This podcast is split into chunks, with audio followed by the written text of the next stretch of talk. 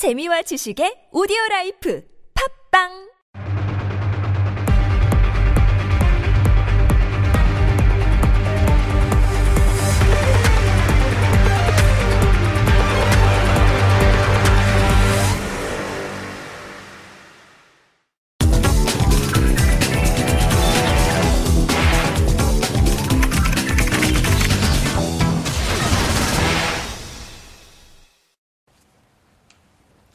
오로일 금요일 정봉주 품격시대 두 번째 이슈 들어갑니다. 지방이 살아야 나라가 살 수 있다. 올해로 22년째를 맞이하는 지방자치지만 여전히 무늬만 자치라는 비판적인 시각이 많습니다.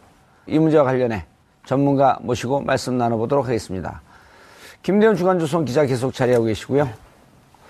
임승빈 지방자치학회 회장님 자리하셨습니다. 네, 안녕하세요. 예. 그리고 이기호 인하대 교수님 자리하셨습니다. 네, 안녕하세요. 시청자 여러분들께서도 샵 5400으로 다양한 의견 보내주시기 바라겠습니다. 자, 지방자치. 어, 우리 김대웅 기자님께 여쭙기보다 이제 본론 바로 들어가야 될것 저도 같습니다. 지방 출신이기 때문에 출신이에요? 네, 강원도 출신입니다. 어, 그럼 특히 지방자치가 필요한데. 맞습니다. 네. 그리고 강원도 출신은 2018년 또 중요한 일이 있잖아요. 동계올림픽 예. 예정돼 있습니다. 동계올림픽 끝나고 나면 지방 재정이 다, 바- 다 망가진다 그러던데. 그래서 더더욱이 어, 개헌을 통한 음. 완벽한 지방자치, 지방분권이 이루어져야 할 절체절명의 시기에 와 있다 이렇게 아, 생각합니다. 알겠습니다. 회장님, 네. 어, 22년 됐고 네. 특히 이제 저도 국회 있을 때 교육위원회 있으면서 교육도 지방자 그 그렇죠. 지방자치인데 반 네. 반쪽이란 말이에요. 반쪽이죠. 예, 네. 그걸 갖고 이제 저희도 한참 막 싸우고 그랬었는데 네. 지방 분권이 왜 필요한지. 그 이제 우리가 그 60년대 통계 자료는 좀뭐 불확실성이 높아서 예. 이제 70년서부터의 통계 자료를 한 10년 정도씩 70년, 80년, 90년, 2000년, 2010년 해서 한 다섯 번의 그 10년 정도 자료를 분석해 본그 과거 이제 경험이 있었는데요. 예. 그 중앙대 지방의 국세와 지방세 비율, 예. 그다음에 국가재정과 지방재정의 비율이 뭐 8대 2와 그 4대 6, 그다음에 지출의 경우는 6대 4인데 이 비- 비율이 전혀 안 변했어요. 음. 그러니까 우리가 95년도에 민선자치가 부활이 됐지만 그렇죠. 정치적인 부활만 됐다 뿐이지 실제적인 어떤 우리가 돈이 없으면 아무것도 못 하거든요. 그렇죠. 근데 살림살인 곧 예산이니까요. 그렇죠. 근데 여전히 중앙 정부는 그 국고보조금의 형태 또는 여러 가지 이전 지원의 형태로 가지고 음. 자치단체를 매니지한 거죠. 그러니까 음. 이제 우리가 무늬만 지방자치다 이렇게 얘기를 할 수밖에 없고 예. 그래서 이번에 그 개헌 논의가 되다가 그 아쉽게도 뭐 사라졌고 뭐 또 그러나 이제 뭐 또 유력한 후보들이 음. 개헌하겠다고 하시니까 이번에 만약 개헌을 하게 된다면 철저한 그 재정에 대한 분권 재정 분권. 그렇죠. 그게 없으면 사실 정치적 분권만 된다면 그 말이 무성한 장치밖에 안 되고 그 다음에 뭐 돈이 있다 하더라도 실제적으로 그 꼬리표가 달려 있으니까 뭐 불필요한 사업도 할 수밖에 없고 그런 예. 게 자꾸만 되풀이 되고 있죠. 네.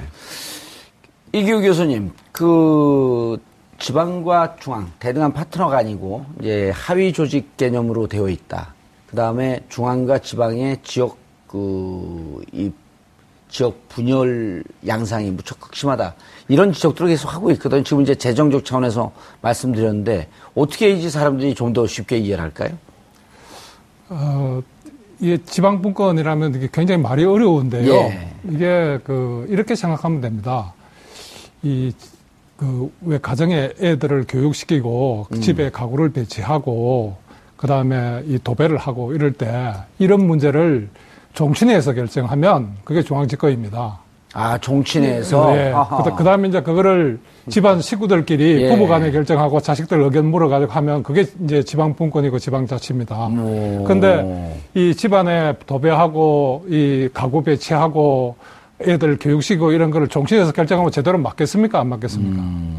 그게 아, 딱 꽂히는데요? 예, 집에 집안 일이 안 돌아가겠죠. 예. 그리고 종친에도 뭘 알고 그런 문제를 결정하겠어요. 음. 그래서 지금 이제 모든 문제를 중앙정부가 결정하려 하다 보니까 이 중앙 정부를 위해서 안 좋습니다. 예. 이 과부하에 걸려가지고 뭐 어떤 일도 제대로 하는 게 없습니다. 그래서 음. 메르스 사태라든지 세월호 사태라든지 이런 것도 결국은 보면 중앙 집권적인 체제가 빚어낸 하나의 참사다 예. 이렇게 볼 수가 있고요. 그다음에 두 번째 국민들을 위해서 필요합니다. 왜냐하면 국민들이 우리 고향에서 우리 지역에서 일어난 일을 주민들이 어떻게 해볼 수가 없어요. 최근에 서울시 의원이 저한테 전화를 했는데요.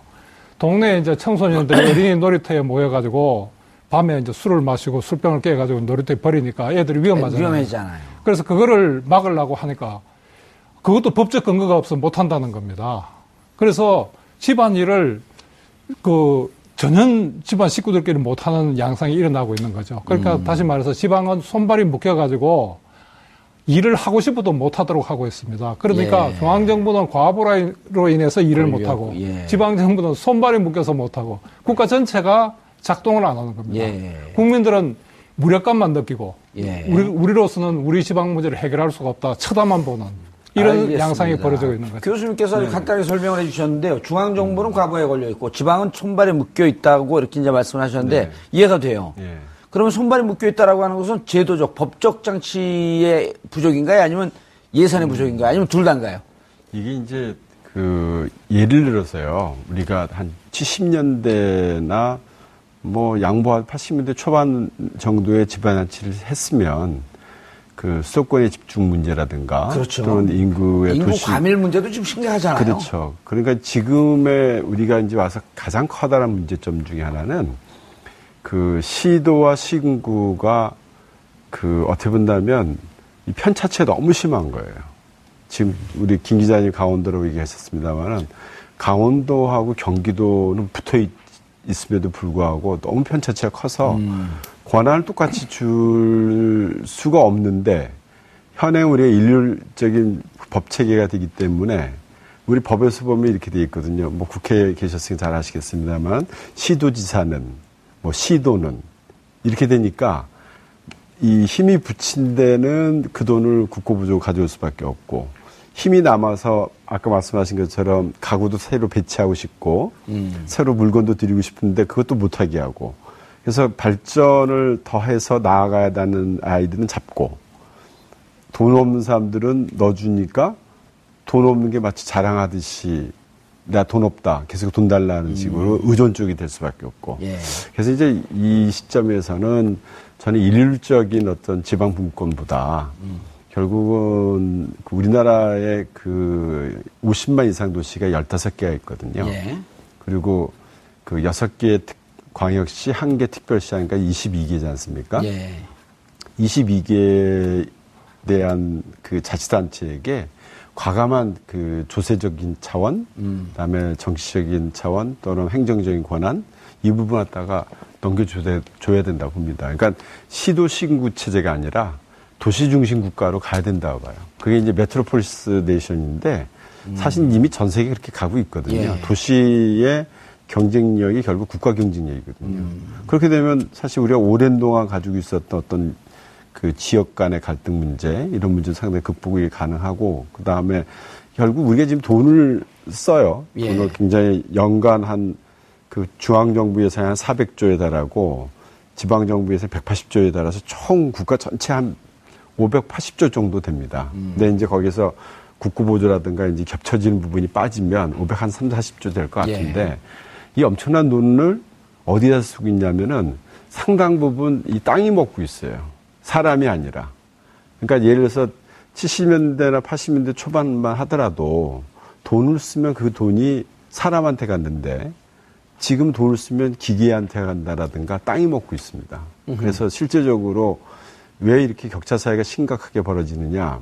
아무리 기업이 돈을 번다 하더라도 결국은 로봇가 하는 게 훨씬 더 유리한 부분들도 많고. 그래서 바로 이제 인구 절벽이라는 문제가 노동의 정원까지도 이해되니까 이런 관점에서 본다면 사람이 모여 있는 대도시 중심 체계로 국가 전체를 갖다 바꿔야 되는 거 아닌가. 예. 그래서 저는 그래서 그 뭐 과거 우리나라 역사를 본다면 조선 들어와서 완전 쫄딱 망했다 보거든요. 근데 고려의 그 강한 소위 말해서 해상 국가형, 상원 국가형, 그리고 도시 국가형. 그런 식으로 분권화가 되는 게 앞으로 장기적인 플랜으로서 괜찮지 예. 않나 이렇게 봅니다. 예. 네. 교수님 그러면은 제도를 뭐 어떻게 이제 이렇게 가능해지는 거예요? 너무 지금 그 담론 자체가 거대하잖아요. 아, 그거를 너무 어렵게 이렇게 생각할 필요가 예. 없습니다. 이게 그 우리 개인도 보면 음. 각자 자기 살림 자기가 살잖아요. 예. 근데 이제 지금은 어떠냐면 이 주민들이 각 지방에서 돈을 벌어 놓으면 그러니까 이 이렇게 그 부모가 예. 자식들이 돈 벌어오면 부모가 월급 전부 다 가져오라는 겁니다. 음. 그렇게 하고 자식들이 이제 그 돈을 탓으라는 거죠. 그 음. 뭐 어디 어디 필요하다 하니까 얼마를 말하면 주겠다. 지금 그래서 일단 국세가 너무 많다는 얘기인가요? 그렇죠. 그러니까 지금 지방에서 뭐 모든 수입이 지방에서 나지 않습니까? 예. 뭐 서울을 비롯해서 경기도, 뭐 울산, 뭐 저기 광주 이런 각 지방에서 돈이 나오잖아요. 예. 그러면 그 중에서 세금이 나오는데 80%를 중앙정부가 가져가고 음. 지방에는 이제 용돈 삼아 20%만 주는 겁니다. 왜 그래요? 아, 그, 그러니까 이제 지금 균형적 발전이라는 아, 거죠. 그 균형적 발전이 아니고요. 중앙의 관점에서 이 본다면 중앙 정부가 그냥 다 가져, 가져가는 거예요. 그걸- 그래서 중앙 집권이라는 거예요. 돈이 있으면 권력이 있으니 예. 일단 돈을 다 모아놓고 내가 너희들한테 다시 알아서 배분해 주마. 예, 그래서 아. 일단 그렇게 하다 보니까 이제 지방에서 돈을 자꾸 타 쓰잖아요. 예. 그러면 대로 쓰는 대로 돈을 많이 타가지고 흥청망청 쓰고 싶어지는 거죠. 음. 그러니까 지방에서는 될 수 있는 대로 절약할 마음이 없는 거죠. 음, 그리고 알겠습니다. 적극적으로 돈을 벌 마음도 없는 거예요. 예. 그러니까 이게 타서는 돈이 해프듯이 그렇죠. 이 국가 전체 시스템이 전략과 혁신의 시스템이 아니고 예. 이 낭비하고 그다음에 이 가능하면 돈을 많이 타서 쓰는 음. 이런 식으로 하다 보니까 이제 자원의 낭비가 많죠. 그렇기 때문에 예. 국가 발전을 우리가 국가 발전을 하려면 이제 이 시스템을 바꿔줘야 되는 음. 예. 겁니다. 그 지역에서 예, 이 지역 간에 잘 살기 경쟁을 해야 되는 거죠. 음. 그렇게 해서 잘 살려면은 이 지역에서 혁신을 해야 되는 거죠. 예. 그래서 과거에는 이 지방 분권을 민주주의를 위해서 한다 했는데요. 오늘날 OECD 국가에서 잘 사는 국가를 보면 다 지방에서 대부분 중요한 정책을 결정합니다. 예를 들어서 교육 문제라든지 예. 부동산 문제라든지 일자리 문제라든지 이런 걸 다 지방에서 결정합니다. 그래도 큰 문제 없을 것 같은데요? 그렇죠. 그러니까 아, 이제 그래서 자, 잠깐만 이제 제가 궁금한 거 우리 시, 그 시청자분들도 예. 자 그럼 지금 한 80% 정도가 국세로 가는데 네. 간 다음에 다시 타내면 그러면은 그게 그것은 이제 지방세라고 음. 그 전환을 시켰을 때 몇대몇 비율이 되면 가장 이상적입니까? 근데 그게 이제 일률적이지 않다는 거죠. 왜냐면은 아. 인구 3만 5천짜리 군도 있고 예. 5만 명, 5만 5천짜리 동두천 시 같은 경우도 그래도 있는 지금 반면에 20%더 올려야 된다라고 하는 건 분명할 거 아니에요. 아, 그래서 네. 이거를 우리가 뭐 몇 퍼센트 이렇게 음. 하는 것보다도요, 그 지역에서 이 필요한 서비스를 하기 위해서 필요한 돈을 그이 수입에 따라서 배분시키면 되는 겁니다. 그러면 그게 보통 선진국의 경우에 중앙정부하고 예, 주- 이제 연방국가의 경우 주정부하고 지방자치단체가 1대 1대 1이 됩니다. 예. 그러면 중앙정부가 3분의 1 가져가고 아하. 광역지방정부가 3분의 1, 기초지방정부가 3분의 1, 이 정도 예. 되면 뭐 이상적인데, 이제 여기서 문제는 빈익빈 부익부가 발생합니다. 예를 들어서 울산이라든지 음. 서울이라든지 아니에요, 이런 데는. 많고, 음. 그 다음에 전라남도라든지 뭐 이런 그 좀 재원이 빈약한 지역, 음. 이거를 어떻게 할 것인가가 이제 문제되는데 그런 경우에는 서로 재정 조정을 합니다. 재정 그래서 조정. 예. 이제 그 세금을 세율을 높여가지고 많이 걷다 보면 돈이 남는 지역이 있지 않습니까? 예. 이런 지역에서 그 돈이 부족한 지역으로 재정이 부족한 지역으로. 예, 예. 그래서 이제 그걸 수평적 재정 조정이라 그러죠. 근데 지난번에 네. 그 성남, 경기도로 얘기하면 성남, 수원 이런 몇몇 주, 이른바 이제 부자 그렇죠. 재정이라고 하는데 그런 데서 그걸 나누지 않으니까 반대했었잖아요. 네. 반대했을 때 누가 오른 건가요? 그게 이제 뭐가 문제가 있냐면요. 우리나라 그 자치단체가 이제 광역이 17개, 예. 기초가 그 226개에서 예. 243개 가운데서 6개 자치단체만 빼고 나머지는 다 적자 아니에요. 교부금을 받아야 예. 되죠. 중앙정부에서 중앙정부로부터. 교부금. 음. 근데 이제 그 수원이나 성남이나 부천 같이 돈을 안 받는 곳, 예. 소위 말해서 교부금을 안 받는 그 곳에서 어떤 일이 발생되냐면 내가 돈을 모- 그 세이브한 그 절약을 하면 다음에 그 돈을 쓸 수 있을 정도로 가능해요, 그게. 그 여유분이 생기는데. 예. 근데 돈을 받는 곳에서는 내가 절약을 하면 다음에 예산이 깎입니다. 예산이 깎이죠. 네, 그러니까 음. 밀어내기로 다 하는 거예요, 그게. 그래서 그 성남이나 수원의 경우나 이런 데서 왜 반발이 심했냐면 그럼 우리도 우리도 다 가져가 버린다면 결국 우리도 똑같은 양태를 보일 수밖에 없다. 우리도 그러면 콩포 써버린다? 콩포 써버린다. 예. 그거 우리 재원이니까 우리가 그 안 쓰고 우리가 다시 우리한테 재투자를 할 수가 있지. 그럼 그렇게 가져간 다음에 또 다시 쓴다. 음. 아, 복잡한 예, 문제. 그러니까 이제 예. 그 제일 좋은 방법은 그 아까 말씀드린 것처럼 결국은 지방세 비율을 높이고 예. 자주제율을 높이고 높이면서 교부금을 최소화하고, 안 줘도 어. 최소화시킨다면 내가 돈을 절약할 욕망이 음. 발생하죠. 근데 지금처럼 교부구 단체를 많이 만드는 이 정책은 예. 모두가 함께 다 쓰고 어쨌든 말이죠. 8대 2의 구조. 네. 예. 근데 제가 이렇게 말씀 쭉 듣다 보니까 예. 그럼 지방분권이 좋은 겁니까? 나쁜 겁니까? 우선은 이제 저- 지방무관이 가장 어, 근본적인 질문을 하시는데. 그러니까 지방분권이 좋아야지 우리가 지방분권 그렇지. 하자고 예. 얘기하는 건데 지금 정책과 교부금, 그러니까 세금과 정책 부분만 얘기를 하면 이 프로를 보는 시청자들은 그래도 지방분권이 좋다는 거예요, 나쁘다는 거예요. 그걸 잘 모르는 아니, 거예요. 일단 우리 전제 조건은 좋기 때문에 좋기 때문에 얘기를 예산을 좀 나누자 이런 거 그래서 사실은 우리가 여기서 지금 얘기할 건 어- 어떤 측면에서 보면 지방분권이 좋다는 얘기를 해야지 그래 바꾸자 이렇게 돼서 그럼 어떻게 바꿀 건데 이렇게 가는 거 아닐까요? 아, 난 지방주권 좋다는 일단 선언적 판단이 있었어요. 아, 예. 세계에서 경제가 가장 발전된 나라, 예. 또 국민들이 가장 행복한 나라가 음. 우- 그 우리가 스위스를 들 수가 있죠. 예, 북유럽 국가들을 주- 주로 예, 뽑죠. 뭐 스위스, 덴마크 뭐 이런 여러 나라들을 들 수 있는데 그 중에서도 이제 스위스를 제가 연구를 많이 하는데요. 그 이 나라들 보면 굉장히 분권화되어 있습니다. 아하. 그 세계에서 제일 분권화되어 있습니다. 그래서 제가 그 유명한 그 정치 경제학자를 그 친한 경제학자에서 저 천마디가 이렇 물었습니다. 왜 잘 사느냐? 이런 물었더니 아, 그건 이 지방 분권을 하기 때문이다. 그러니까 지역끼리 잘 살기 위한 경쟁을 하는데 못 살게 되면 이상하지 않느냐. 그게 오히려 이상하지 않느냐. 이런 거. 그래서 그 나라 보면 주요한 경제 정책이라든지 그 스위스가 세계 경쟁력 1위지 않습니까? 그렇죠. 주요한 경제 정책을 거의 주 정부를 중심으로 깐돈 정부를 중심으로 편성을 합니다. 어, 그렇게 하고 또 그다음에 또 제가 물었습니다. 그 행복을 연구하는 경제학자 프라이라는 분한테 여쭤봤더니 왜 스위스 사람들이 그렇게 행복합니까? 또 왜 세계 사람들이 스위스에서 그렇게 살고 싶어 합니까? 이런 물었더니 그것도 역시 지방 분권 때문이다. 이제 이렇게 그- 얘기를 합니다. 그 이유는 그 지역 문제를 그 지역 주민들 스스로 결정을 하니까 이게 행복, 성취감이 이루어지는 거죠. 우리는 계속 쳐다만 보고 부탁만 예. 하고 구걸을 해야 되는데 그건 스스로 비용으로 결정을 하니까 그렇게 행복한 거죠. 음, 아니, 네, 그러면 예. 지방 분권은 잘 사는 거고 행복해지는 거지 않습니까? 네. 근데 이걸 누가 가로막고 있는 거죠? 중앙 중앙. 중앙에서 그러니까 중앙에 가- 중앙에서 국회의원들이 안 하는 건지 대통령이 안 하는 건지 저는 이제 국회가 책임이 더 크다고 봐요. 그럼 국회의원 네. 안 하고 있는 국회의원들한테 이제는 네. 우리가 화력을 좀 집중할 필요가 있지 않을까요? 그러니까는 왜안 하는지를 먼저 그 우리 뭐 자치법하고 헌법과의 관계, 조례의 관계를 해서 뭐 법률 유보의 원칙, 뭐 조례 위임의 원칙 음. 이런 것 때문에 제한적이라고 하지만 사실은 그렇지는 않아요. 아니 그런데 네. 지금 이제 국회 책임이 더 많다고 하는데 네, 제. 제, 제 판단은 예. 일단 그 대통령 중심제 사회이기 네. 때문에 대통령이 지방분권에 대한 강력한 의지를 갖고 음. 이런 철학 근거하에서 국회의 협조와 동의를 끌어내려고 하는 노력. 이렇게 같이 가줘야 되지 않나요? 예를 들면 네. 대통령이 별 생각 없이 국회의원들만 나서면 이 지방 분권이 잘 된다. 이제 저는 왜 선언적으로 지방 분권이 좋다 이렇게 판단을 했냐면 어쨌든 사람들이 먹고 살 게 없으니까 다 서울로 그렇죠. 올라오고 있거든요. 예. 그럼 다시 지방이 우리 지역이 살만하다. 살만하다. 예를 들어 전주 같은 데 가면 그렇죠.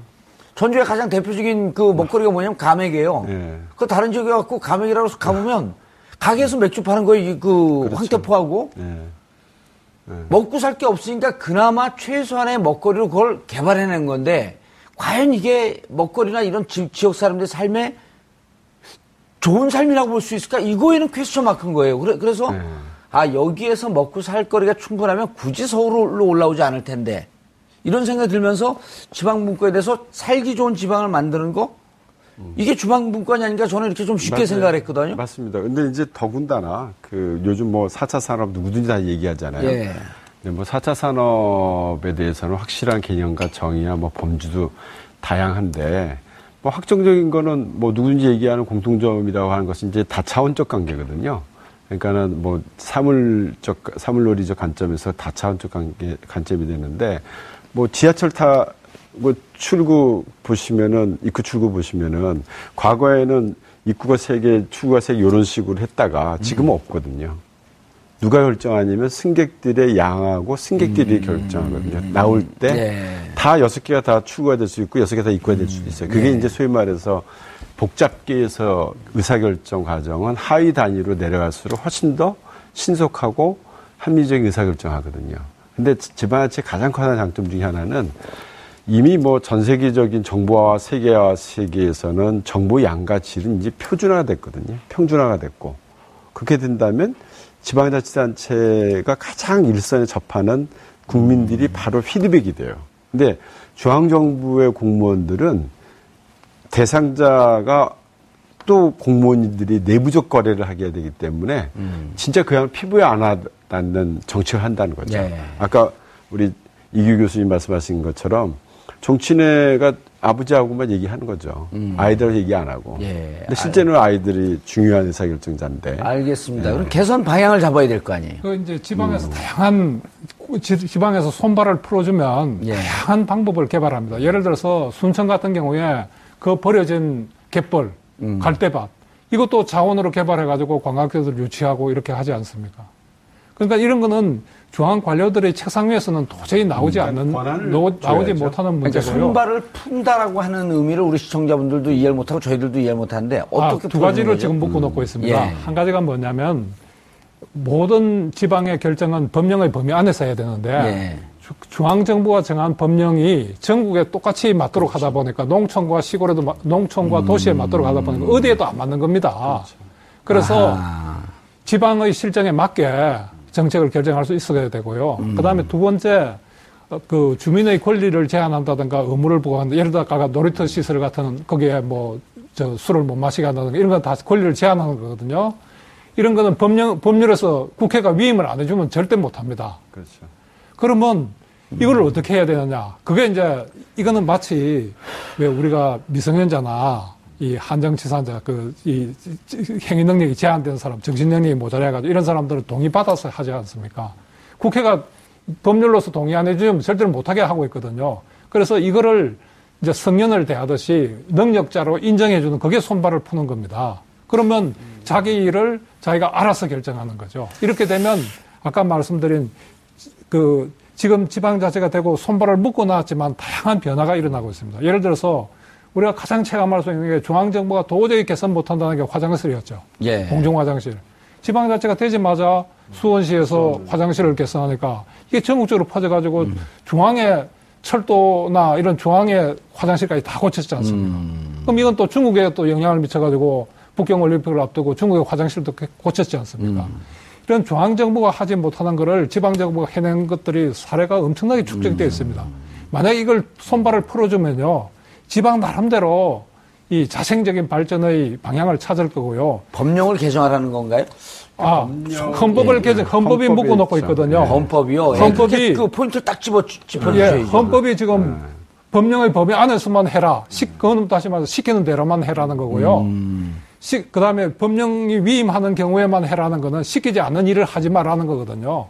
그러니까 시키는 일만 하고 시키지 않는 일을 못하는 지방을 풀어가지고 정말 그 지역 발전을 위해서 개헌상이네요. 개헌상. 개헌사항입니다. 예, 그래서 좀더 말씀드리면 우리 이제 현행 헌- 헌법에는 그 지방자치 단체와 지방의회의 운영 근거만을 명시하고 있습니다. 그렇기 때문에 나머지는 이제 법령에 따르는데 그 법령을 누가 지고 있느냐? 국회의원.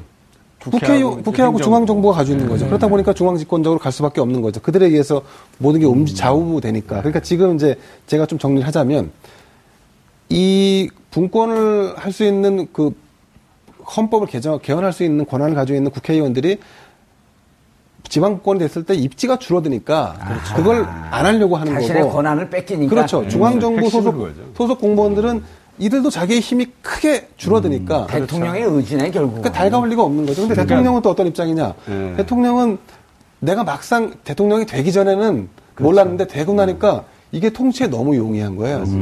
그러다 보니까 이걸 결국 국회의원, 공무원, 대통령이 지방이 잘 살고 행복한 걸 막고 있는 상황이죠. 아하. 근데 그게 알겠습니다. 정말 중앙정부를 위해서도 좋은 게 아니에요. 그렇죠. 이 중앙정부가 요즘 요번에도 공약 보면 뭐 애완동물 키우 뭐 이렇게 관리하는 것까지 전부 다 공약으로 나와 있지 않습니까? 이렇게 예. 하다 보니까 예.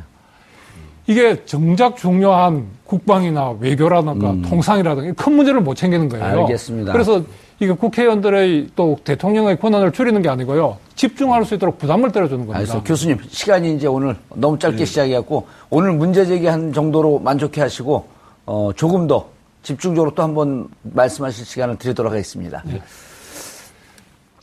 예, 아, 오늘, 어, 4, 4일, 5일 사전 투표가 아, 끝났습니다.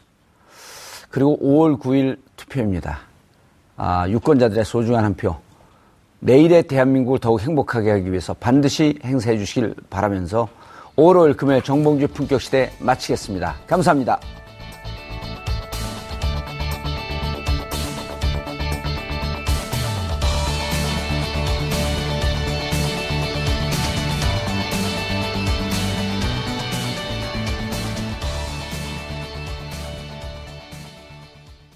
오늘 방송 좋았나요? 방송에 대한 응원 이렇게 표현해주세요. 다운로드하기, 댓글 달기, 구독하기, 하트 주기. 더 좋은 방송을 위해 응원해주세요. 다운로드하기, 댓글 달기, 구독하기, 하트 주기. 기억하셨죠?